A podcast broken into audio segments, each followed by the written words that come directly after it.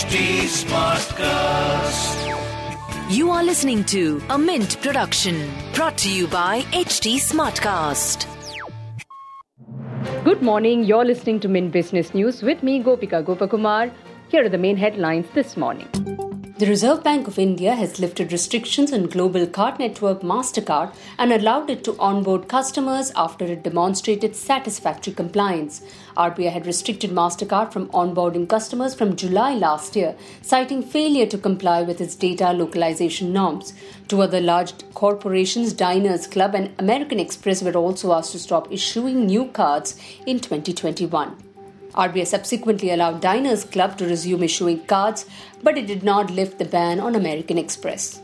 The Telecom Department has issued a notice for holding the five G spectrum auction-related pre-bid conference on June twentieth.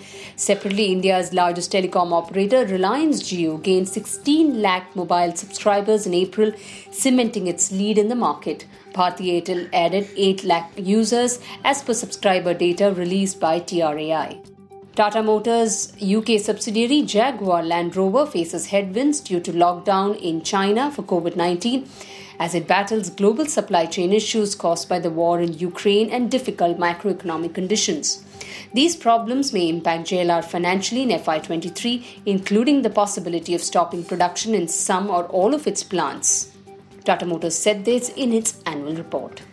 India's largest mortgage lender, H D F C, has invoked fifty lakh pledged shares of Ansal Housing as part of recovery of its outstanding dues from the developer. Ansal Housing is engaged in the business of construction and development of residential townships and commercial complexes.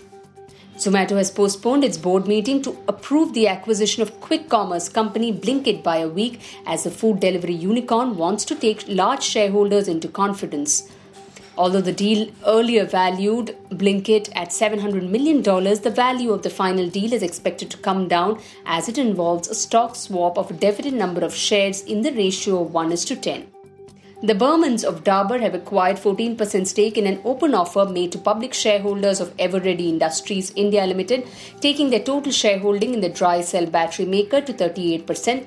Post this transaction, the Burman family has become the dominant largest shareholder in Eveready and will now seek promoter status from the company's board and regulatory approval for it. The family has said they will operate Eveready and Darbar as two separate entities. Tata Power plans to buy coal worth twelve thousand crore rupees from its Indonesian miner this financial year, saying the deal will give it the fuel without interruptions. The company owns a thirty percent stake in the mine, and as the order will be a related party transaction, it has sought shareholders' approval. The coal is priced at an arm's length basis, and the transaction has been valued by an independent valuer. L I C has raised its stake in pharma major Doctor Reddy's Laboratories to over five percent by way of open market stock purchase during September to June this year at an estimated cost of fifteen hundred crore rupees.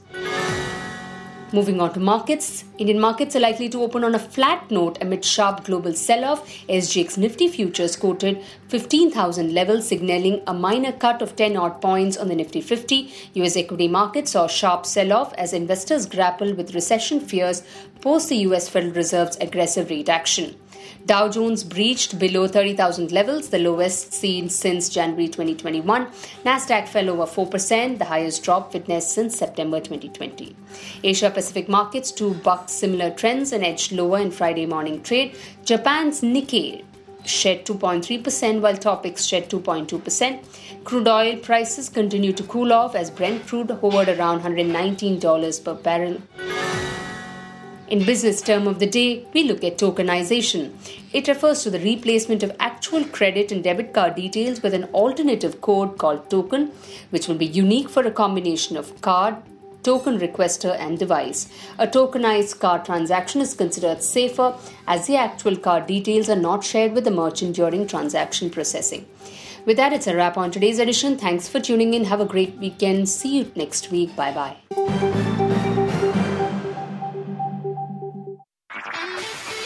This was a Mint production brought to you by H T Smartcast. H T Smartcast.